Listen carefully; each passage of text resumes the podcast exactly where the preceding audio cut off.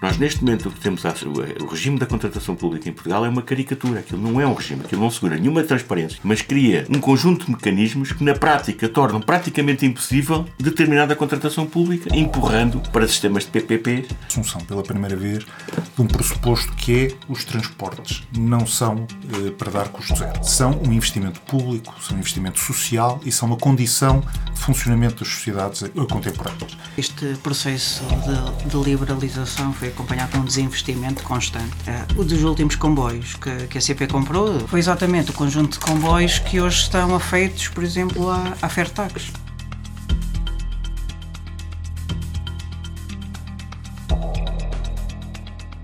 Viva! Bem-vindos ao Megafone, podcast do Abril Abril, o outro lado das notícias.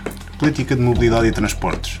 Um tema que nem sempre é falado, mas que faz parte da realidade concreta de milhões de trabalhadores não tem um artigo próprio na Constituição da República e a única vez que surge referido é no artigo relativo à habitação e urbanismo. Podemos genericamente dizer que faz parte das incumbências do Estado no que toca à promoção da coesão económica e social de todo o território nacional, no sentido de um crescimento equilibrado de todos os setores e regiões, eliminando progressivamente as diferenças económicas e sociais entre a cidade e o campo e entre o litoral e o interior. Podemos dizer que se articula com vários direitos, como o direito ao trabalho ou o direito ao ambiente e qualidade de vida. Por isto ganha uma particular centralidade.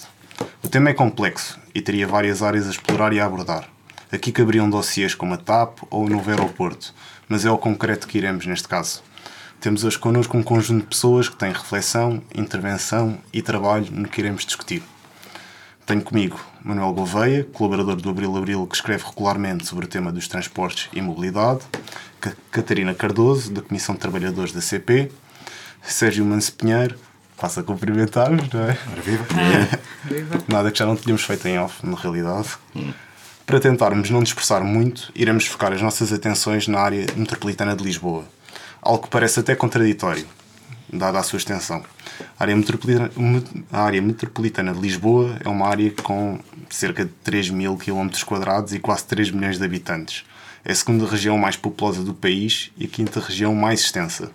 É constituída por 118 freguesias, compreende 18 municípios e chega a 3 distritos.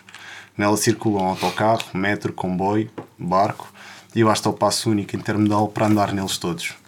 Todas estas longas enumerações escondem, no entanto, dificuldades crónicas, ou que alguns querem que sejam crónicas, em toda a rede. Uh, e os nossos convidados irão debater, talvez, todos estes temas, ou pelo menos tentar, dada a sua extensão. Passando toda esta longa introdução, passo agora a bola aos convidados.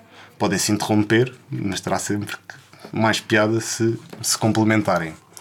Começava aqui pelo Manuel Gouveia, um, terminando toda esta introdução, acho que nós em, nós em off chegámos a falar sobre o passo único intermodal e nesta pequena conversa que tivemos em off dava um podcast sobre todo este percurso até, até agora. E se calhar lançava-te este desafio de conseguires enquadrar estes nossos ouvintes de uma forma da QB resumida da história do passo intermodal até hoje e todo, todos os seus desenvolvimentos. Força.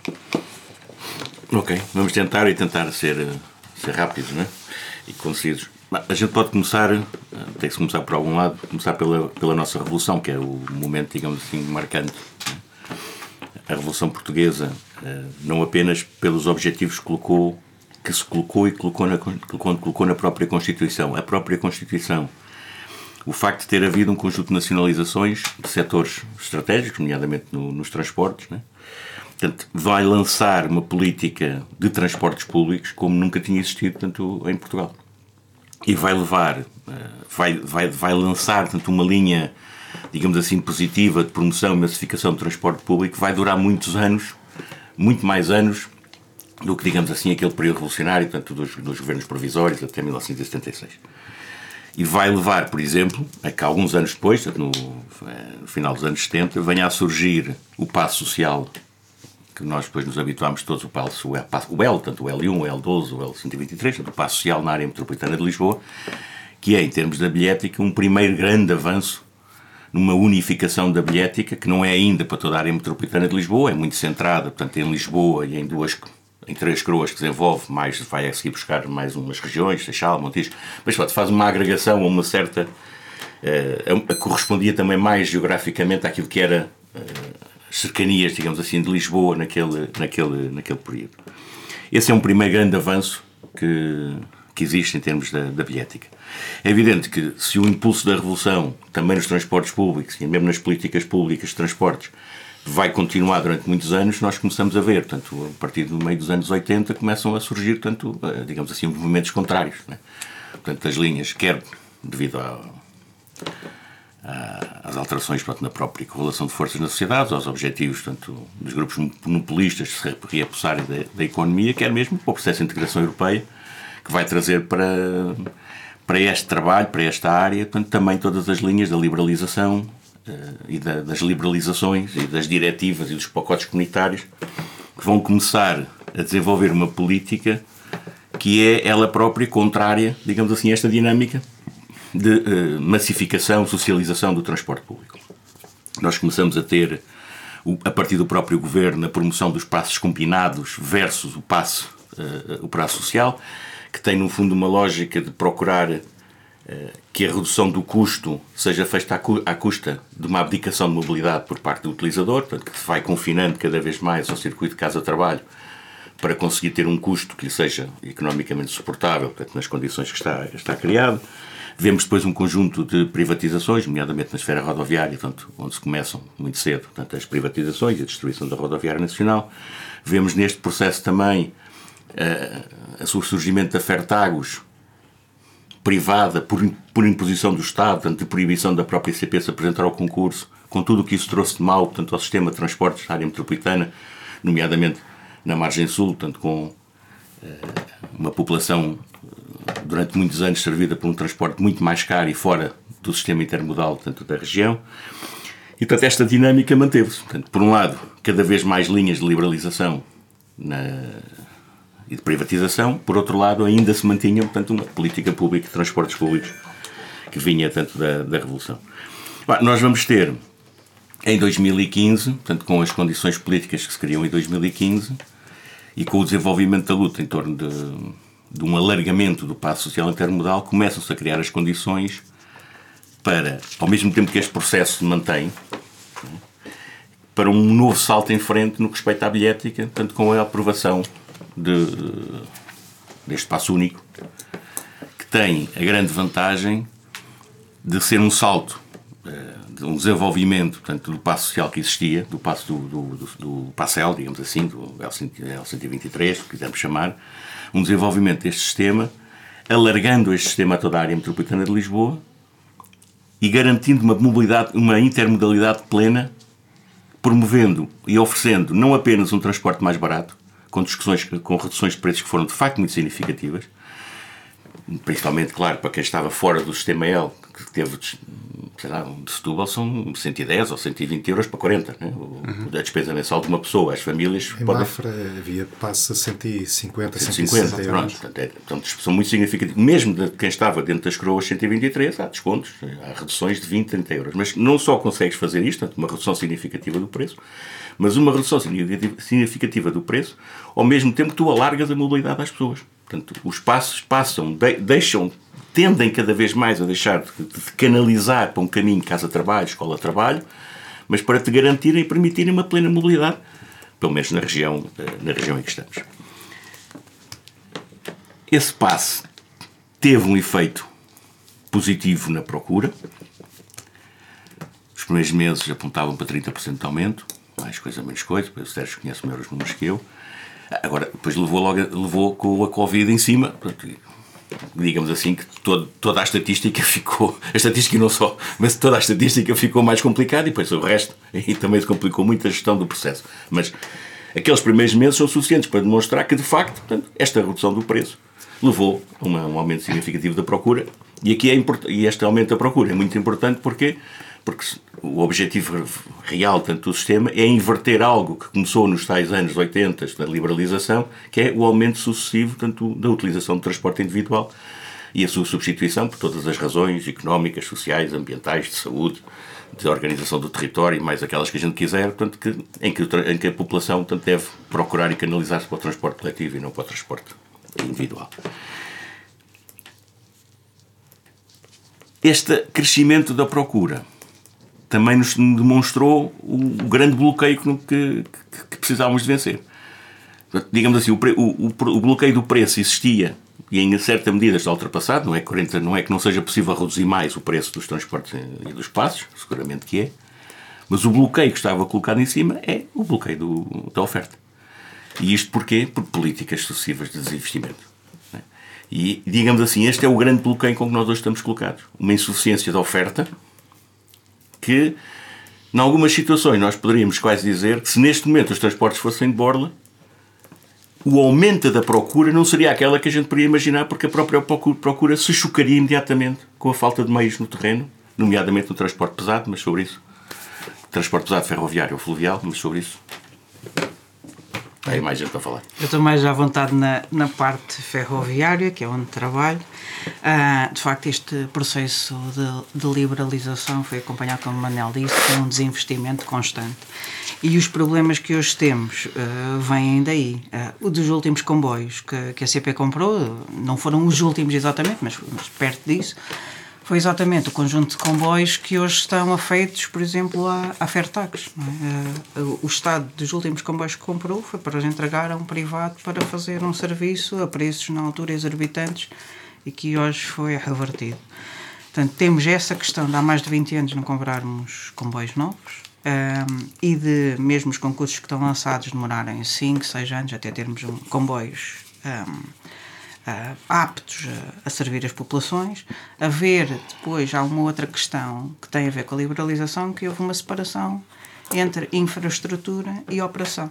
Portanto, neste momento, estações, controle de circulação, todos os investimentos nas vias são da responsabilidade de uma empresa uh, IP, a Infraestruturas de Portugal, que resulta da fusão das estradas de Portugal com a Refer. E do outro lado temos a CP e o único operador privado que há, que é a Fertacos. Uh, isto faz com que, ao longo desta separação que leva mais de 20 anos, é ao longo desta separação entre operação e infraestrutura, as coisas que os passageiros experienciam, muitas delas, além desta questão de não haver comboios, derivam exatamente desta separação, que é, dando, começando por dar exemplos, não é?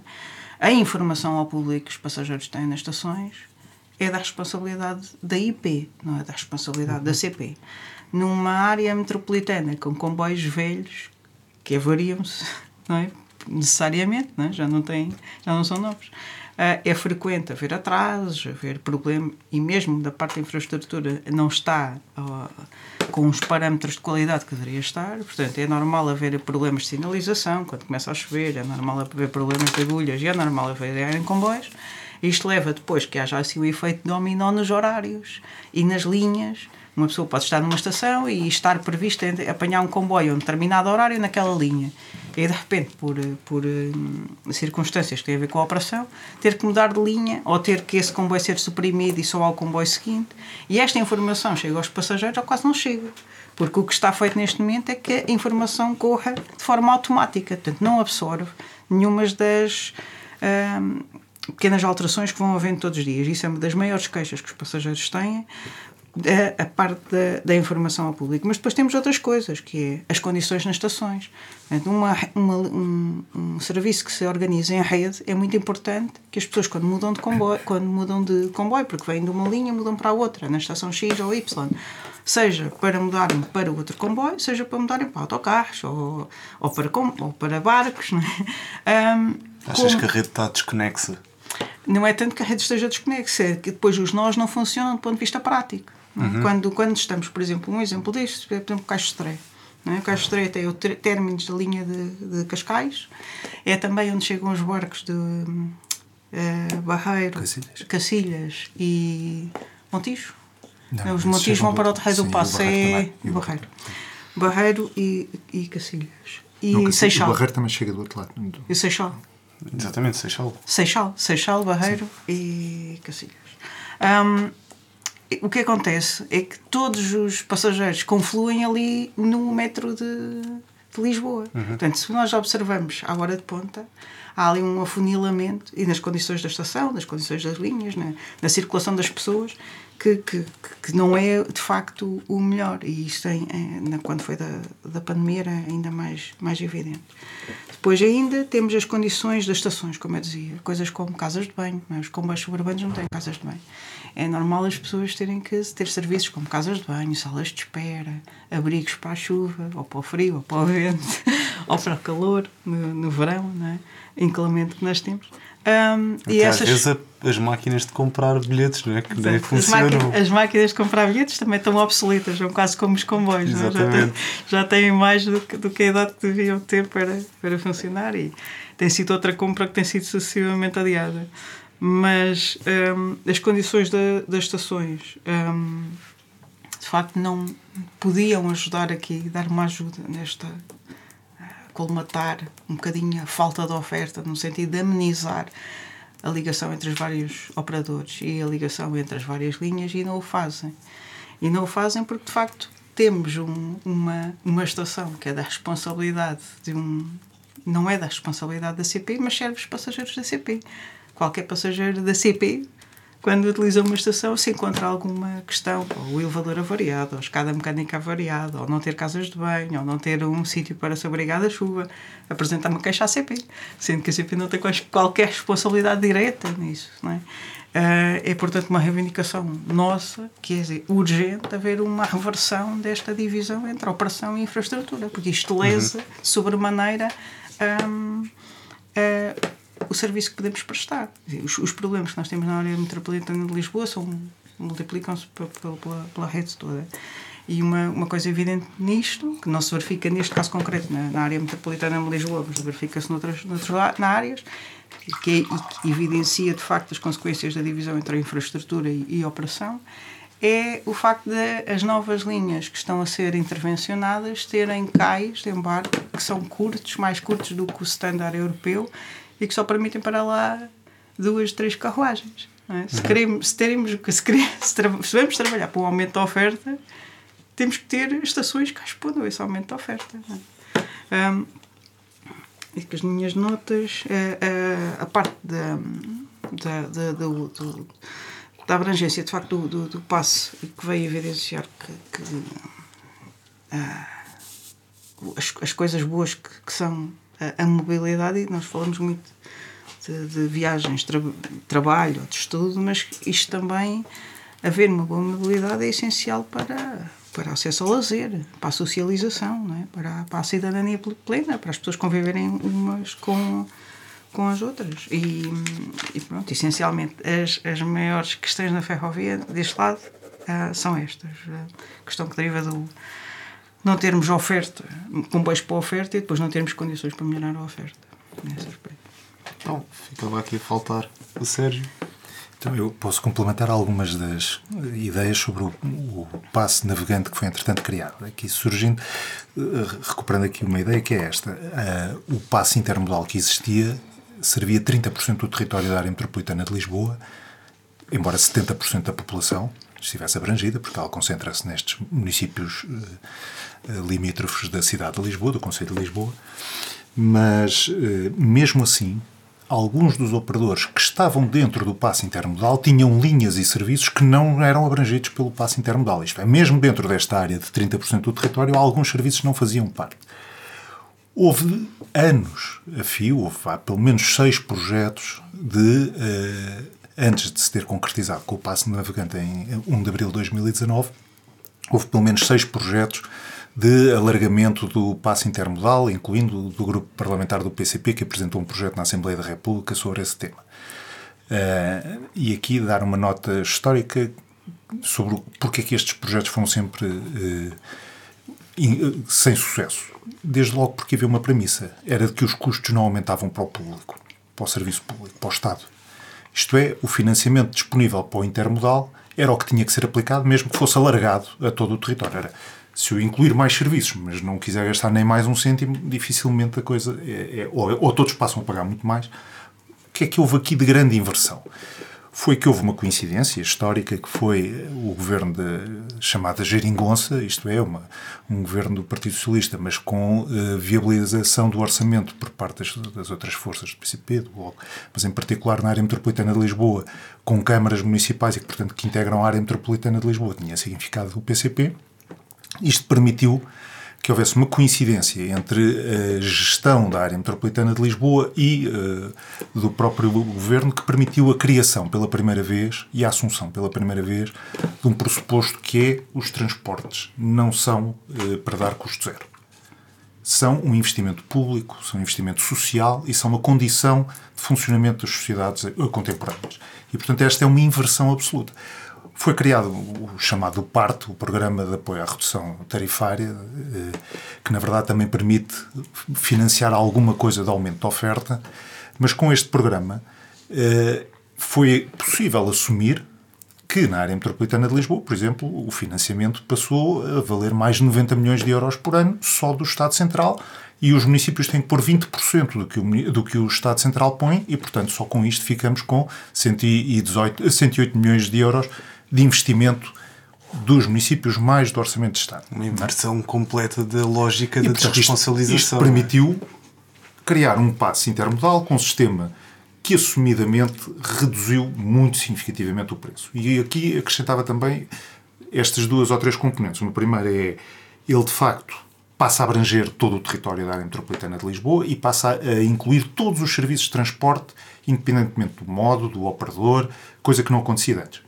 Isto é, Fertagos não tinha o passe intermodal, entrava na, área, na, na, cidade de Lisboa, etc. Isso não, inclu, não estava abrangido. Não é? Portanto, passa a incluir todos os operadores e todos os modos de transporte e todos os serviços de, de cada um dos operadores. Esta é uma mudança significativa. O preço, aliás, houve uma cimeira das áreas metropolitanas de Lisboa e Porto que vieram propor ao Governo a criação deste programa de financiamento, o tal parte, uh, mas com este parte, para além de se abranger todos os serviços, ele vem criar uma nova dinâmica. É que a distância é neutra. Isto é, é o mesmo, custa ao mesmo eu andar uma paragem que eu ir de Mafra a Setúbal, eh, mudando quatro vezes de transporte, apanhando quatro modos de transporte, o que eu quiser. E, portanto, essa é uma mudança muito significativa. Mas tem também uma outra, e, e é muito significativo por isto. É porque antes nós tínhamos uma oferta de transportes que podia ser concorrencial. E nós tínhamos em muitos sítios, em particular, por exemplo, a linha da Fairtags era um exemplo disso, em que os TST faziam um percurso ao lado paralelo do autocarro, do, do comboio, porque era mais barato ir de autocarro e, portanto, as pessoas compravam o passe dos TST e não o, e não o da Fairtags e, e, portanto, tínhamos, na verdade, uma duplicação de investimentos, de esforços, de custos, de, de consumo de energia, de impactos ambientais, etc., que decorriam de haver dois modos de transporte público, de serviço público de transporte de passageiros, que eram concorrenciais entre si. Esta lógica desaparece. O sistema passa a ser um sistema coerente, que visa ser coerente, que visa evitar duplicações e ganhar o máximo de sinergias para o sistema. Mas o passe para além dos, da redução de custos que o Manel já falou, de haver passos que havia área, na área metropolitana de Lisboa, passos de Mafra para Lisboa na ordem dos 150, 160 euros, passam a 40, todos. O preço máximo do, de, de, do passe na área metropolitana é 40 euros. Deixa de ser isto. Mas há um conjunto de novos fatores. É que a gratuitidade era até aos 4 anos e passa até aos 12. E isto é uma mudança significativa para, para as novas gerações que andam nos transportes. Mas também passa a haver um passe que é metade do preço destes 40 euros para quem tem mais de 65 anos. E tivemos imensos relatos da utilização do sistema de transportes fora da hora de ponta por pessoas com mais de 65 anos que tinham ganho de mobilidade. E tivemos relatos de operadores a dizer-nos nós passámos a ter pessoas com mais de 65 anos, por exemplo, que vão uma vez por semana almoçar ou a Setúbal ou a Mafra e, portanto, apanham um autocarro às 11, 11 e meia. E isto significa que ganharam vida, que ganharam uh, convivência social, que ganharam uh, e que também há uma, toda uma economia que refloresce em volta uh, desta matéria. e só ainda dizer uma outra coisa. É que é, o Manel revelou, isto é, ao 11 mês entramos em confinamento, de passo navegante entramos em confinamento e no primeiro mês até deixou de haver validações, abriram-se portas, porque, por causa de toda a dinâmica, até de proteção dos motoristas, etc. Não é? Mas dizer que se não tivéssemos tido o PART, isto é, um programa em que o Estado assume a nível nacional com 138 milhões de euros em orçamento de Estado para todas as regiões eh, do país, terem um orçamento para a redução de preço, esta foi a ferramenta financeira que permitiu dar resposta com o sistema de transportes no período de confinamento. Isto é, há uma perda brutal de receitas. Em abril nós teríamos tido na ordem dos 9% do que tínhamos antes, uma coisa desse tipo, mas não podíamos estar a oferecer 9% de oferta. Tínhamos que estar a oferecer níveis de oferta na ordem dos 40%, 50%, porque quem vai a um hospital porque trabalha num hospital precisava de continuar a ir ao hospital e precisava de continuar a ter um serviço de transportes. O termos tido um programa de financiamento do sistema de transportes que assume, e já agora podia relembrar que em 2001 o, secretário de Estado dos Transportes, eh, na altura, vinha defender que os tarifários deviam aproximar-se do custo operacional do sistema. E o que aqui viemos dizer é precisamente o inverso. E esta é a grande inversão que ocorre em 2019. É dizer, não, o sistema de transportes não é para ser suportado por quem anda no transporte. Aliás, é uma dinâmica que há em toda, toda. O Luxemburgo passou a ter os transportes gratuitos, a Alemanha passou a ter várias cidades com transportes gratuitos. É assumir que há um impacto social, económico, de dinamização económica, de, de acessibilidade aos direitos como o direito à saúde, à educação, etc. não posso ter uma escola se não tiver acesso para lá. Isto é, não me serve nada, porque os miúdos não chegam à escola. Não posso ter um, hospital se não tiver acesso a um hospital. Eu preciso ter transportes que, garanta, que garantem o acesso a direitos que são constitucionalmente consagrados. E, e, portanto, esta era uma das questões que eu acho que é relevante. E, portanto, e depois há um outro passo que é absolutamente inovador, que, acho, que nasce 3, 4 meses, só por razões operacionais, um bocadinho mais tarde, que foi o navegante família. Isto é, nenhum agregado familiar paga mais do que dois passos por mês.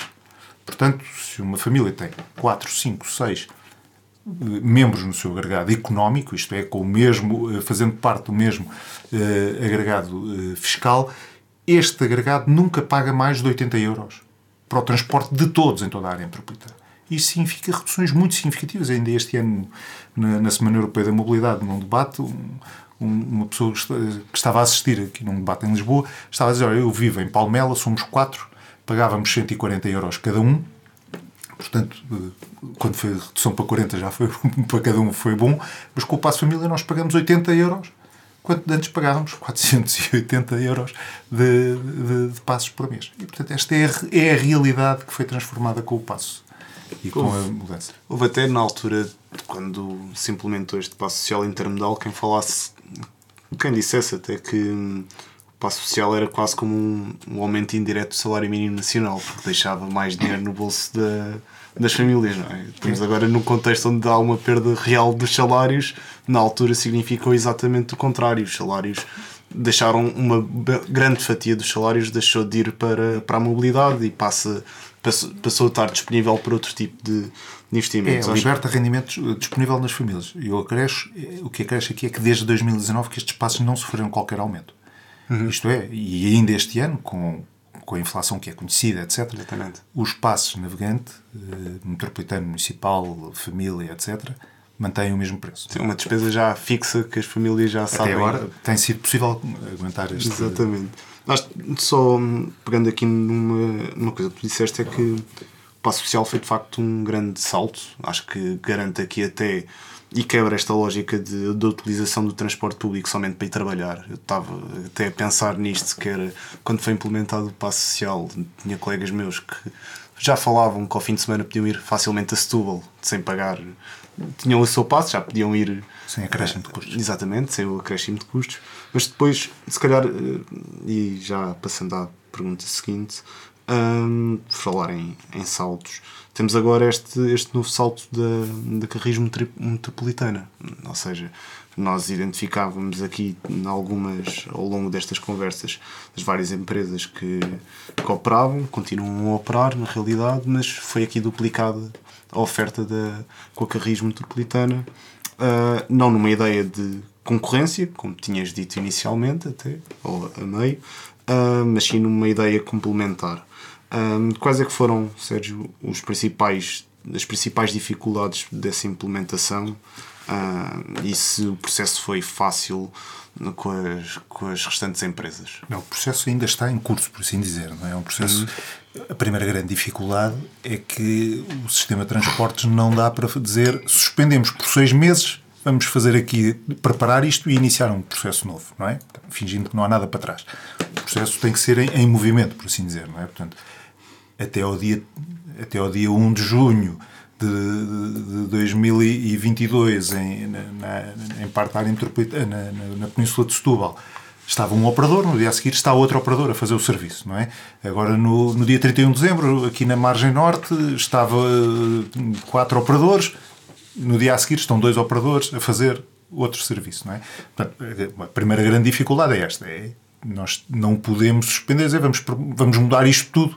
E, aliás, numa, na primeira experiência na, na área ali de Setúbal, um dos problemas que surgiu foi os motoristas dizerem nós não, não conhecemos todos os novos percursos eh, e, portanto, é muito difícil fazer isto. Uhum. Há um processo de aprendizagem dos percursos, as rotas, das rotinas, etc., que mudou tudo. Por outro lado, há um, e acho que é uma aprendizagem para, para todos, que é sempre que o Estado se demite ser exigente, eh, todos ficamos pior aparentemente o Estado é menos exigente numa lógica de que temos que proteger para que e depois isto torna os operadores menos preparados para a realidade, qualquer que seja, no setor, não é? Torna-nos todos menos preparados. E uma das consequências que a gente percebeu agora foi isso. O que o contrato veio fazer é um contrato que se torna exigente, que passou a pôr condições, que passou a, a ter exigências de informação ao público, de características da frota, de serviços tecnológicos instalados a bordo, eh, etc. E de repente o operador não estava preparado para isso e até nem percebe os níveis, alguns níveis de exigência, mas porquê ter que ter toda a mesma informação nas paragens dos autocarros? Isso hoje já não se. Pronto, este tipo de dificuldades é uma dificuldade que é o de uma mudança radical e um dos exemplos que eu, que eu dou, que aqui não tem tanta importância desse ponto de vista, mas que é este. É que não havia na legislação em Portugal, por exemplo, uh, limite para a idade da frota. Nós tínhamos autocarros com mais de 30 anos a operar. Volta e meia, era quase um desporto radical apanhar no transporte, porque ele, eh, havia autocarros que se incendiavam a meio do percurso, é? com as pessoas lá dentro. E, portanto, eh, nós lançamos um concurso e dizemos, no dia 1 do concurso, nenhum autocarro tem mais de, de, de 16 anos. E no dia, no, no dia 1 do, do quinto ano do concurso, nenhum tem mais de 12 anos. Isto é uma mudança radical. Na verdade, por resultado do concurso, a média dos autocarros ficou abaixo de um ano. Não é? Portanto, nós renovámos o essencial da frota de autocarros na área metropolitana de Lisboa. Custos de complicação desta operação. É que um operador, quando compra 500 autocarros, não é? eles não chegam todos no mesmo dia, não recebem a matrícula do autocarro que importaram todos no mesmo dia e, portanto, eles começaram a ter, e terão muitas das pessoas terão visto, que ainda antes do início da operação, por exemplo, agora na margem norte, já havia alguns autocarros pintados de amarelo e alguns a começar a ter já o símbolo da Carris Metropolitana, etc. Mas porque não era possível. Da meia-noite do dia 31 ou das, das 13h59 do dia 1 de, de janeiro de 2023 eh, ter, uns auto, ter um operador e uns autocarros e no dia a seguir ter 500 autocarros novos, todos pintados de novo, com sistemas de bilhética novo, com tudo, tudo a funcionar de novo. E, portanto, a grande dificuldade passa por aqui. Depois há uma dificuldade que é também estrutural e para o país todo. E que é um problema, se quisermos, também comum a todos os outros setores, ou a, a grande parte dos outros setores, que é a política de baixos preços dos salários das pessoas. No, no essencial, eh, uma boa parte dos operadores privados da massa salarial do trabalhador dos transportes rodoviários privados que havia na área metropolitana de Lisboa, metade do salário era em horas extraordinárias. O que quer dizer que um trabalhador tinha um salário muito baixo e para conseguir ter um salário uh, aceitável para si, ele tinha metade do seu rendimento era em horas extraordinárias. Ora, isto não só é muito pouco recomendável, por assim dizer, do ponto de vista até da segurança de, quem anda nos transportes públicos, que tem os, os trabalhadores, mas uh, temos depois outros, e portanto há uma política de baixo uh, pouco atrativa para, o, para o setor, e um dos grandes problemas foi falta de, de, de, motoristas. Nós, no contrato, aumentamos, na área metropolitana de Lisboa, reforçamos a oferta que existia em cerca de 40% dos serviços que havia antes, é? temos mais 40% de serviços, é muito. É, é, passamos de 60 milhões de veículos quilómetro ano para cerca de 80 milhões de veículos quilómetro ano. Mas depois não há motoristas para fazer todo este serviço que estava. Ora, isso às vezes provocou rupturas, porque nós fazemos um sistema e montamos um sistema que eh, não pode faltar metade das peças, não é? Quer dizer, Se a gente tem aquele o jogo do dominó em que as peças batem umas nas outras para irem caindo, se a gente tirar três das peças, as da frente já não batem, não é? Portanto, o sistema é, é em sistema, não é? O, o que é que também alertamos é que o sistema é muito pouco atrativo por isto. É porque para ser motorista de transporte rodoviário de passageiros é preciso ter 24 anos e com este salário que a gente estava a dizer. Quer dizer que se alguém abandonou a escolaridade com o ensino obrigatório, 12 ano, abandonou já com 18, 19, 20 anos. Ele não pôde esperar pelos 24 anos para entrar na carreira e, portanto, acabou por atrasar, por arranjar outra atividade profissional. Quer dizer, quando chegamos aos 24 anos, já não estão essas pessoas disponíveis, ou diríamos, estão disponíveis, porque o ordenado é decente, não é? E, portanto, não estão disponíveis para isso. Não é? É aos 24 anos, por razões de segurança, evidentemente. É? E depois, ainda no, no que lançámos, lançámos precisamente na mesma lógica do passe uh, que tínhamos feito. É uma lógica de uh, rebatimento, de reforço das dinâmicas entre os vários serviços e modos de transporte que estavam disponíveis. Nós fazemos rebater uma boa parte da rede no comboio, no, no fluvial, no metro, etc. Isto é, queremos que haja o aproveitamento dos modos pesados e na sua capacidade de transportar muito e melhor, mais confortavelmente a maioria das pessoas. E, portanto, não podem haver falhas porque, faltando uma parte do, das peças, elas ainda não estão. Mas eu julgo que as coisas estão a compor. Há hoje já uma boa, bons indicadores de, de aceitação dos serviços. Um, e, e, ainda há algumas melhorias do ponto de vista de informação, de, de informação a bordo, informação no, nas paragens, aplicações nos telemóveis com informação que há de surgir em breve e, portanto, isso vai reforçar a melhoria do serviço, que já é melhor do que era antes, e desde logo por isto é que a frota deixou de ter uma, uma idade média de 14 anos para, para, ter uma idade média inferior a um ano. É? Manuel, deixa-me só, antes de fazer a pergunta que tinha aqui escrita, o Sérgio e estão à vontade até para, às vezes para discordar. Hein? Acho que sim. Também sempre tivemos. É, é, é com gosto, é com gosto. Talvez. uh, você já estava a dizer que o Estado deve ser exigente e que esta exigência é, é boa. Mas tu achas que o Estado até agora foi pouco exigente ou foi conivente com os operadores privados e com os seus interesses? Pá, sim. Antes de mais, o Estado deve demonstrar, nesta área dos transportes, eh, deve ser principalmente exigente assumindo ele próprio as funções. Uhum. Né? Que é um outro problema que a gente tem nesta, neste processo agora da TML. Né? É que não foi possível, e não é possível, não há, mesmo no quadro que existiu entre 2015 e 2019, não foi possível avançar para uma Carris metropolitana que tivesse a base empresarial que tem a Carris, que é uma empresa pública, com contratação pública. A Carris, a Carris não tem as mesmas dificuldades de contratação da TML. Uhum. Entre outras coisas, paga melhor. E tem condições de trabalho mais atrativas. É? Uh, mas isso não foi possível. Portanto, esse é o primeiro grau de exigência que o Estado devia ter. É o Estado não precisa subcontratar estas operações a privados. Tem condições de as desenvolver por ele próprio. É preciso é querer. É preciso que o poder político queira né, tomar essas opções. Né? Uh, e há poder, político, comunitárias. E há poder político que foi conivente, né? mas depois também há um problema de modelos. Né? Portanto, há modelos que. Foi uma, dizer, o problema da Fertagos. Espera que eu sou sem óculos, né? Sim, claro, claro. o, o, problema da, da Fertagos é um caso de conivência. É? é? um caso claro de, de conivência. Né? Da Fertagos, uh, quando é imposta no sistema, é por opção política e depois leva um conjunto de conivências que levam à, à introdução daquela, daquele fator. O modelo que nós tínhamos nas rodoviárias uh, da área metropolitana de Lisboa, eu diria que mais de conivência, de facto, não estimulava nada. Portanto, além uhum. do, as concessões eram por linha, as autarquias estavam muito afastadas, estavam a quilómetros portanto, da, do funcionamento do sistema e todo o poder político em geral. Portanto, isso tinha. Né? Mas eu, eu quanto mais não seja, há sempre uma, uma conivência de, de, de digamos assim, de classe. Né? Não... Agora, uh, só duas notazinhas antes da próxima pergunta, que é esta coisa que o Sérgio falou do parte é importante, né? do financiamento público veio do Orçamento de Estado por parte, mas ele vem suprir uma outra insuficiência que continua a existir.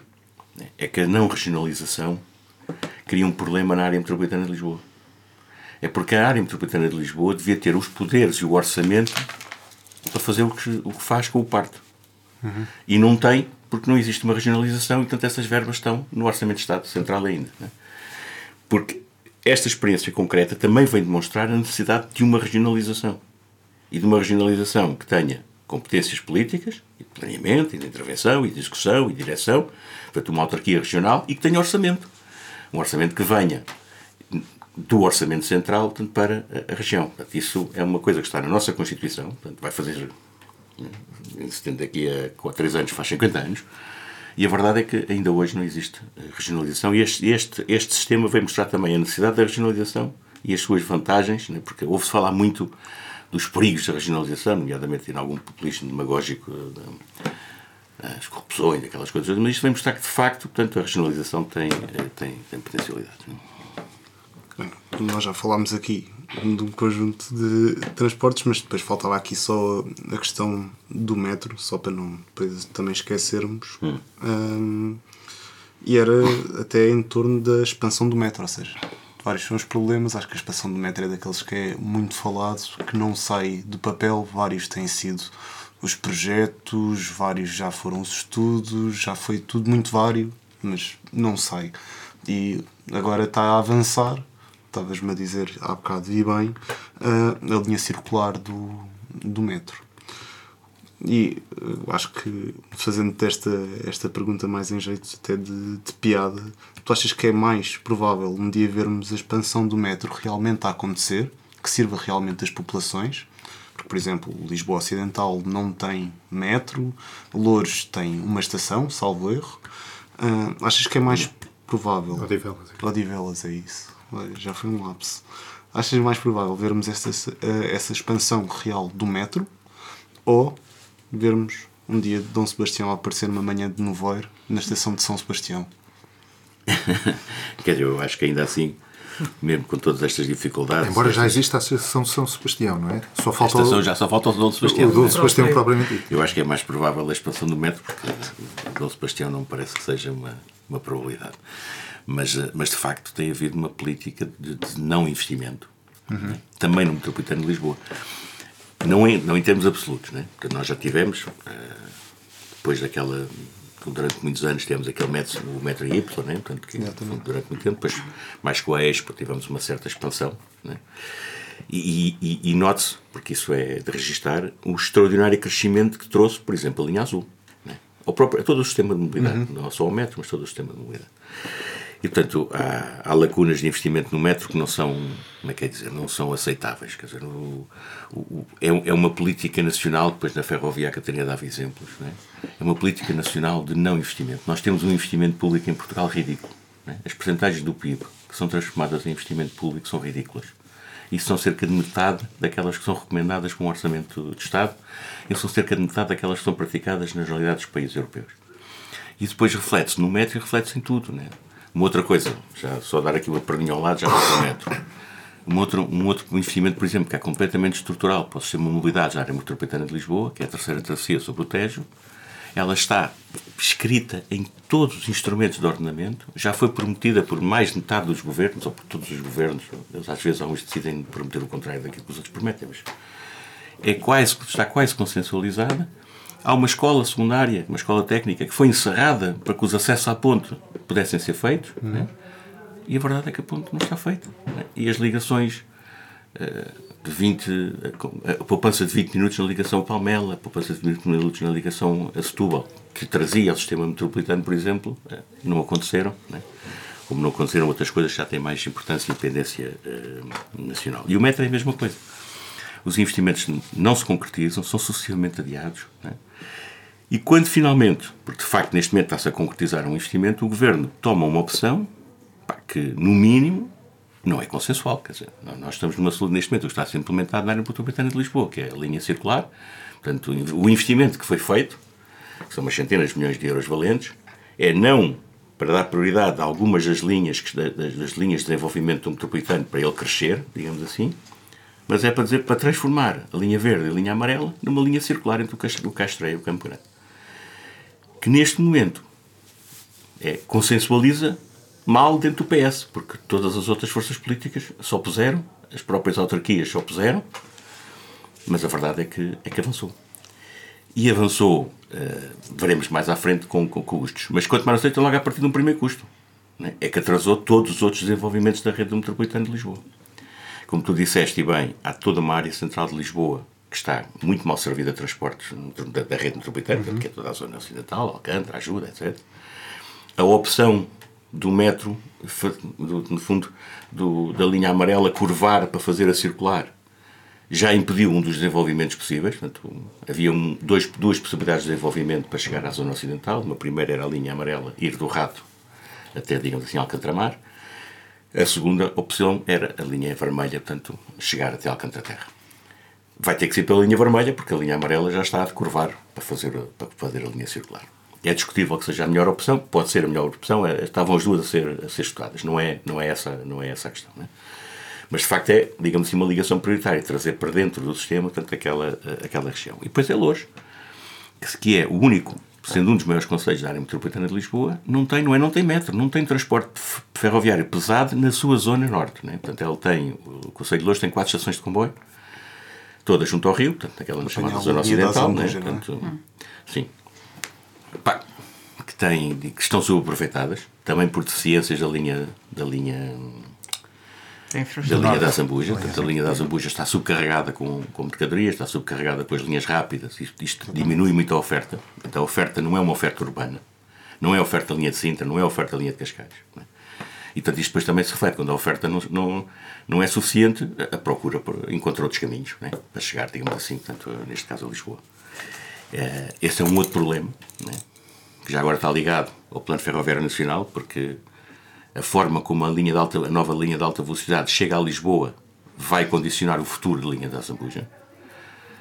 Nós sempre defendemos que a linha de alta velocidade chegasse, e estava assim no projeto, chegasse a Lisboa por um caminho paralelo à linha, de alta, à linha, de, à linha do Norte, e isso libertaria toda a linha de Vila Franca de Xira para fazer um serviço urbano de qualidade, desde que haja comboios.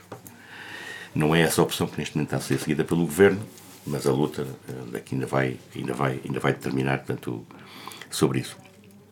E depois o metropolitano de Lisboa, é, é, portanto, com esta falta, digamos assim, portanto, de, de investimento, né, não teve o crescimento portanto, que seria necessário né, e que seria justo, quer em termos da infraestrutura, quer em termos do, do material circulante.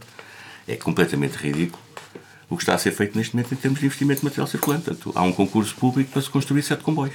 Né? São 14 composições triplas, portanto, são sete comboios. Isto é eh, fazer o metropolitano, quer dizer, eh, eh, em todos os níveis, aos níveis do preço individual da, da, do material, da, das linhas de manutenção, isto não faz sentido. Né? Mas é o que está a ser feito neste momento, e portanto isto não vai permitir, no curto prazo, nomeadamente quando estas obras se concretizarem, não vai permitir aumentar a oferta. E terminava com este dado curioso. A linha circular e o que está a ser feito no metro é tão bom que o Plano Ferroviário Nacional critica o Plano Ferroviário Nacional proposto pelo mesmo governo que impôs a linha circular. E tem vários parágrafos a criticar a solução da linha circular. Portanto, é, é deste tipo de consensos que estamos a, que estamos a falar. Bom, passando agora à Catarina, na introdução coloquei assim de uma, de uma forma muito geral todas as vossas ocupações. Disse que tinham todos reflexão, intervenção e trabalho na área da mobilidade.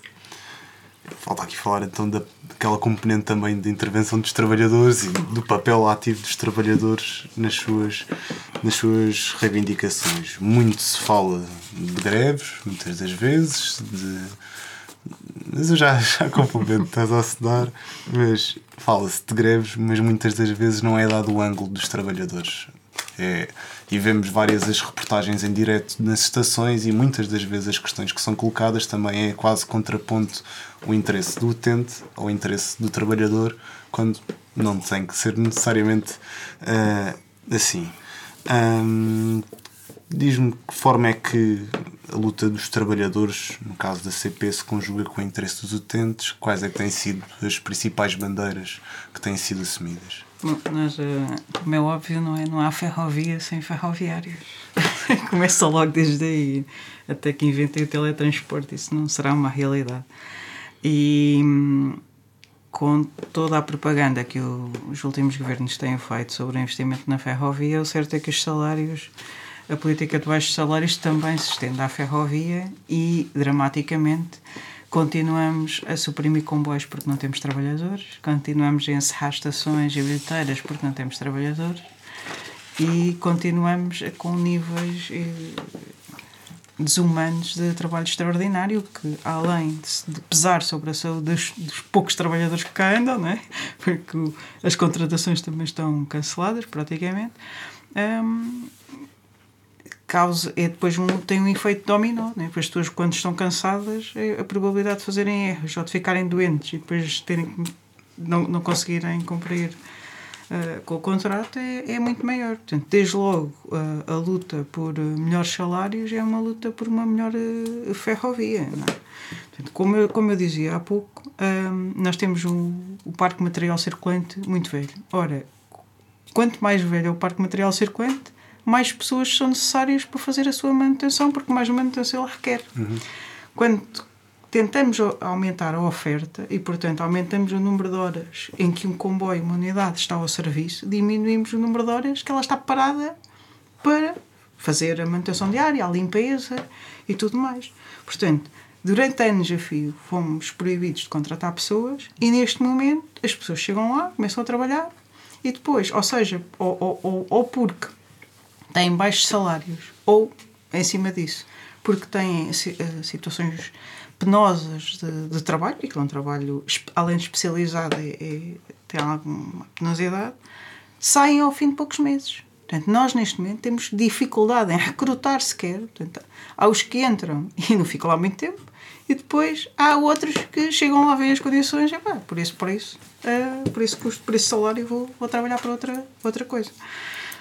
Um, isso é a primeira, a primeira questão. E depois, outra que, que vinha daquilo que há bocado disse, que é a, a, liberalização e a fragmentação da, da ferrovia fez com que um número crescente de tarefas que são absolutamente necessárias para prestar um serviço ferroviário fossem subcontratadas. E ao subcontratar e, e, e fazer cadernos de encargos, por mais especializados que eles sejam, por mais uh, uh, proteções que tenham e tal, cláusulas de salvaguarda, a aquilo, uh, quem concorre, uh, concorre com, por sua vez, com um preço muito baixo e se calhar tentando aumentar a, a taxa de lucro com poucas uh, competências técnicas e, portanto, o que aconteceu agora na linha do Oeste é que o empreiteiro simplesmente abandonou a obra e foi à sua vida e aquilo ficou parado uma data de tempo. Estamos a falar da eletrificação da linha do Oeste, que permitiria fazer uma obra absolutamente necessária que é estender a oferta uh, urbana a Torres, a torres Vedras. É? Um, esta, esta luta. Uma linha que ainda nem sequer está eletrificada. Não é? Pois não, ela só está eletrificada até a Mira Sintra não é? Depois daí para a frente, os, os passageiros têm que mudar para um comboio uh, a diesel, que já tem. não sei. Podia estar no museu. 50 anos, veja, é por aí. Uh, e que pá, é são mais as vezes que ele fica parado do que, que anda, a velocidade comercial é pai de 50 km h depois aquilo também é, é, via única, a sinalização não é mais adequada, portanto isto tudo ajuda. Mas só para ter aqui um contraponto, logo na, na, na altura do, do, do pós-revolução, em que a nacionalização da, da ferrovia incorporou na CP a linha de Cascais, que era uma linha privada, e em que foi feita a, a reconstrução de, de, tudo que havia ali para, para construir, para fazer uh, serviço ferroviário, que foi feito com meios próprios, meios humanos e materiais próprios. Hoje isso é impossível, hoje é tudo subcontratado. Ao ponto quase já não haver pessoas para fiscalizar aquilo que é subcontratado. Ou haver pessoas competentes para fazerem um caderno de encargos, depois não há fiscalização e, portanto, Tivemos uns episódios agora na, na linha do Norte há duas semanas, não é? Foi três buracos que apareceram em obras que, que estavam a ser construídas e por sorte não houve nenhum acidente.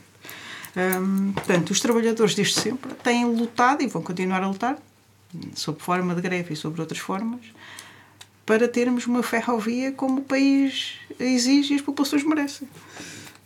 Mas só aqui deixar uma deixa sobre a questão de, de desta nova organização de mobilidade aqui na zona de Lisboa ter, uh, ter uh, permitido uma otimização da oferta na questão da, da que o Sérgio há bocado referiu, da Fertagos fazer concorrência à TST ou a TST à Fertagos. É de notar que ambas, ambas eram do grupo barraqueiro. Eram e são do grupo barraqueiro. E, portanto, a Fertagos, que era a parte ferroviária, até um determinado número de passageiros recebia indenização compensatória, sinal uhum. maior do que recebia os passageiros transportados na CP ou no metro de Lisboa. Não é? Um, a partir de um determinado número de passageiros transportados, considerava-se que tinha lucro suficiente para não ter que receber a indenização compensatória. Ora, sendo igualmente responsável pela oferta rodoviária, portanto era uma questão de pôr mais tipos, mais passageiros nos autocarros e portanto aquele patamar nunca era, nunca era atingido. Não é? Uh, ora, isto não é a melhor maneira de organizar a mobilidade, nem em benefício do orçamento do Estado, nem em benefício das populações, nem não é todo racional.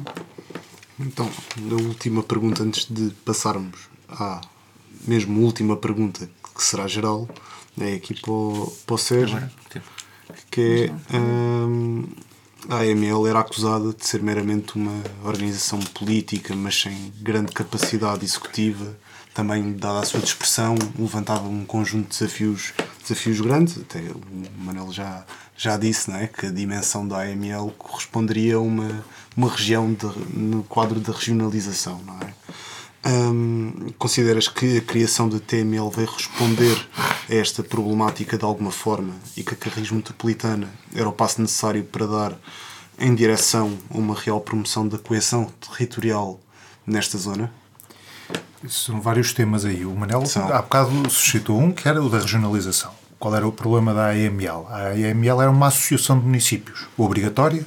Os 18 municípios que a integram eram obrigados a pertencer mas não tinha competências nenhumas. Ela não é eleita diretamente, não, tem, não recebeu nenhuma. Nenhum, em democracia, os poderes e as competências estão delegadas nos, nas entidades que, têm, que são sujeitas a sufrágio, que são submetidas à prestação de contas pública através de, do ato eleitoral.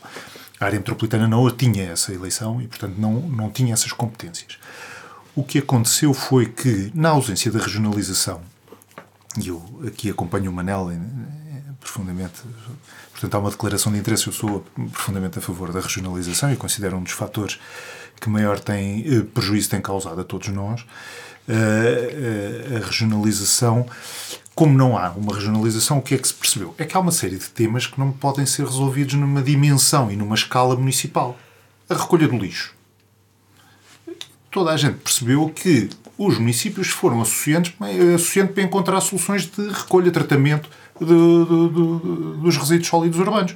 É por isso que existe uma, uma incineradora que agregava os municípios de Vila Franca, Loures, eh, Odivelas e Lisboa, e depois havia uma outra, eh, uma outra entidade que fazia uma gestão dos lixos de Sintra, Cascais e Oeiras, etc. Isto é, como não há uma regionalização para cada um dos temas, os municípios foram-se associando entre si para responder a eles.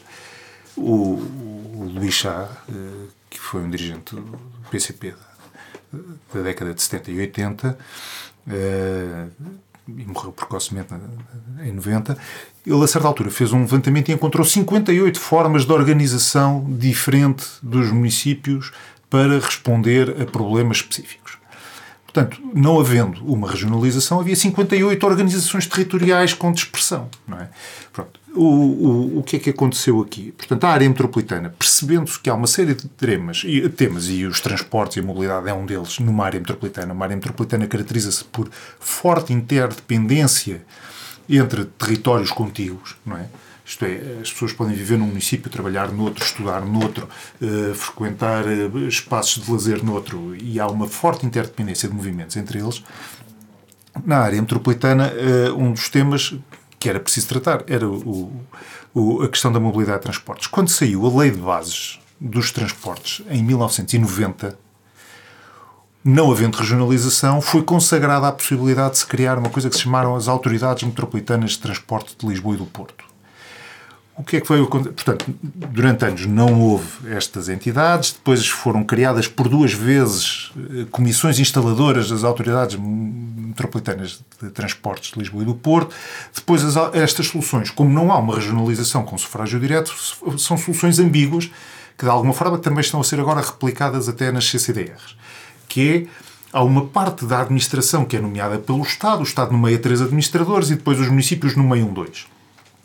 E depois os municípios dizem, os três da, da administração central funcionam em bloco e impõem, e nós o que estamos aqui é legitimar as decisões que vêm da administração central. Isto justificou que rapidamente as autoridades, as autoridades de mobilidade de transportes de Lisboa e do Porto deixaram de funcionar eh, poucos anos depois de terem sido arrancadas as comissões instaladoras. E, portanto, com muito pouca capacidade. Em 2015 sai uma lei que vem transferir uma parte das responsabilidades da gestão do sistema de transportes da Administração Central, que era uma lei de 48, 1948, que era o RTA, o Regulamento de Transporte em Automóvel, e diz nas áreas metropolitanas de Lisboa, as áreas metropolitanas de Lisboa e do Porto, cada uma ficam com os poderes que antes estavam concentrados nas autoridades metropolitanas de transporte de Lisboa e do Porto. E isso capacitou, apesar de não haver uma regionalização, capacitou estas duas entidades, a área metropolitana de Lisboa e do Porto, para serem autoridades de transporte. E isso muda uma primeira etapa.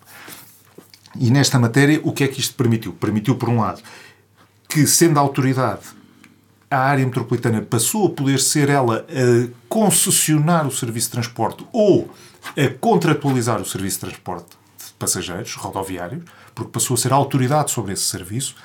E, portanto, isto é o que permitiu lançar aquilo que é hoje o serviço da Carris Metropolitana, porque passou a ter competências próprias ou delegadas dos municípios para esse efeito. Passou porque Portanto, há uma primeira etapa que é a, área metropolitana de Lisboa passou a ser a autoridade e depois ela, para operacionalizar um conjunto de outras funções, entre as quais também o ser da entidade gestora do sistema tarifário, isto é, a componente tecnológica que permite que o mesmo cartão seja reconhecido por qualquer um dos operadores de transporte e que eu, com um único cartão, consiga entrar no metro ou no comboio ou, no, ou num autocarro e dizer-se este senhor tem um cartão válido, pode entrar porque tem um título pago, não é?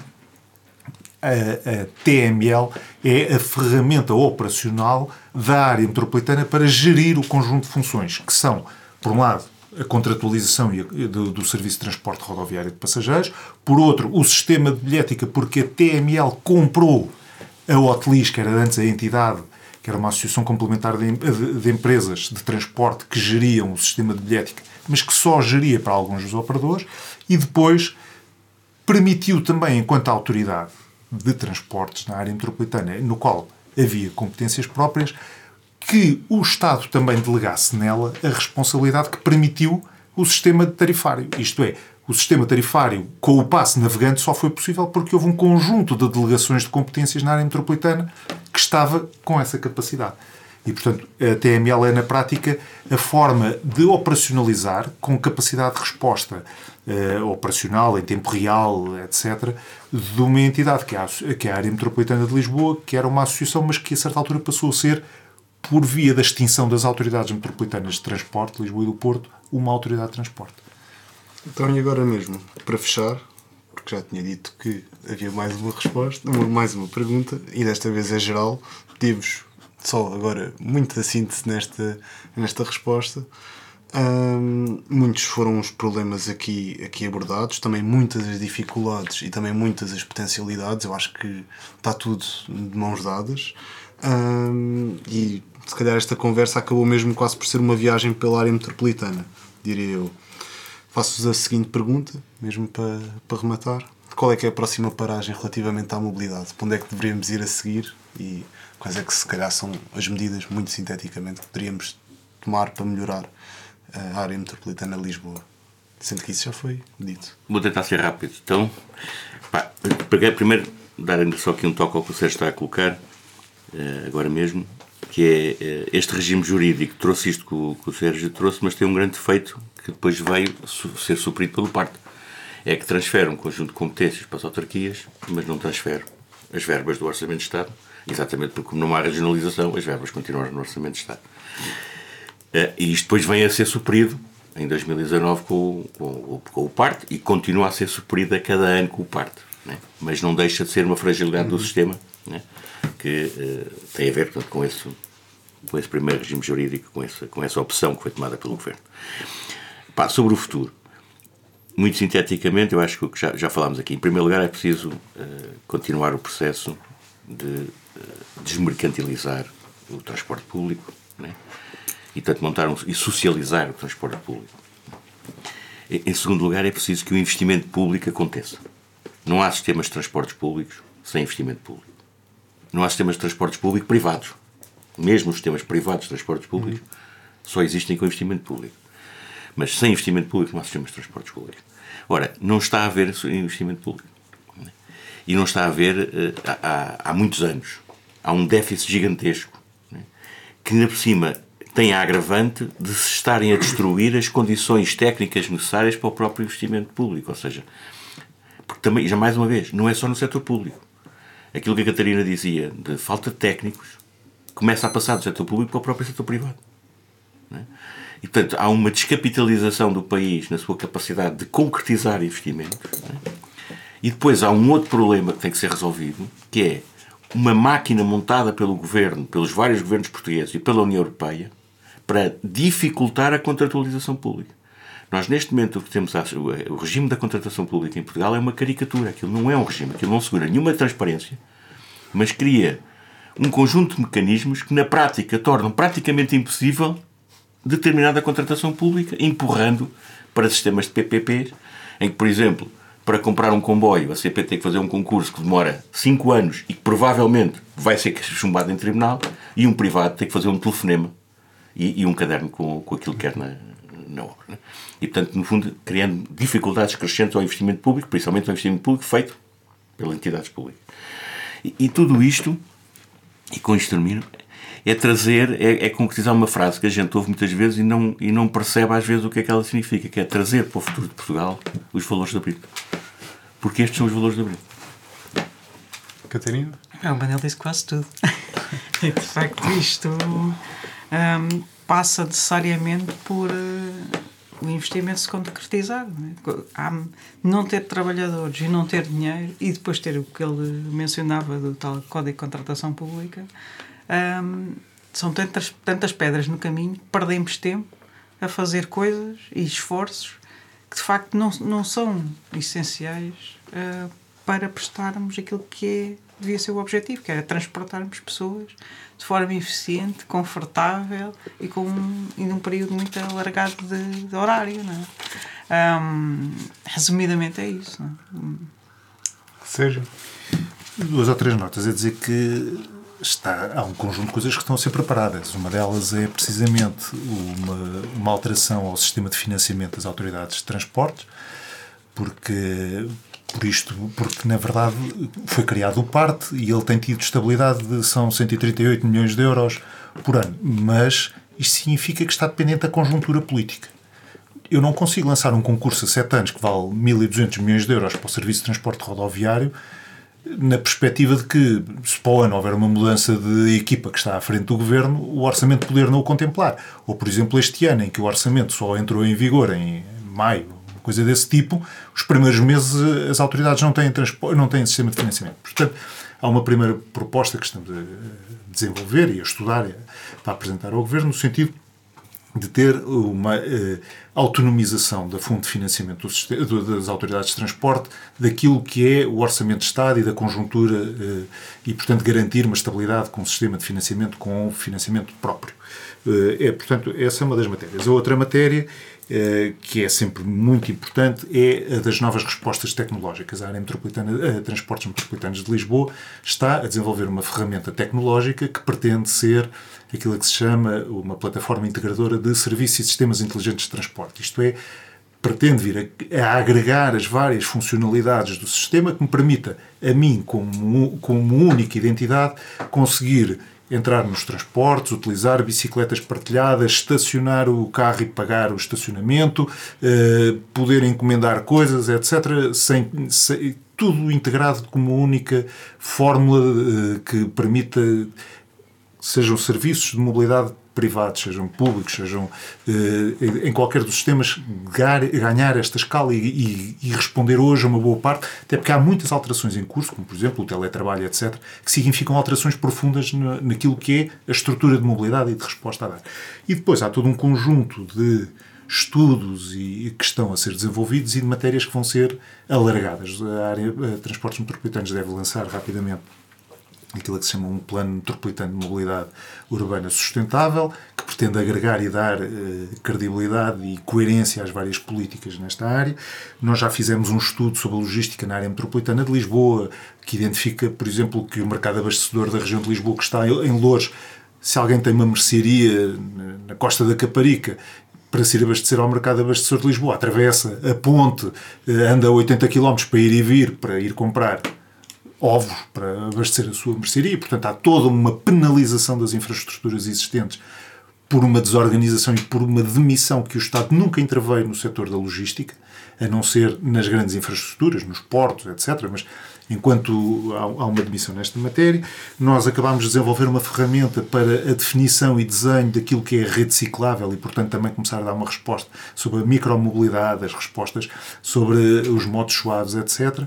Há estudos a fazer, por exemplo, para segmentos muito específicos, como é o das pessoas com deficiência. Eh, há 10% de, de população na área metropolitana de Lisboa, mantendo isto na área de Lisboa, mas é, é, a generalidade dos temas que a gente aqui pôs colocam-se sobre as, sobre as infraestruturas, colocámos muito sobre algumas das aqui, da, daqui da área metropolitana de Lisboa. Mas o problema dos motoristas, de, falta de motoristas para o sistema de transportes, é comum a todo o país, o financiamento é todo o país, etc.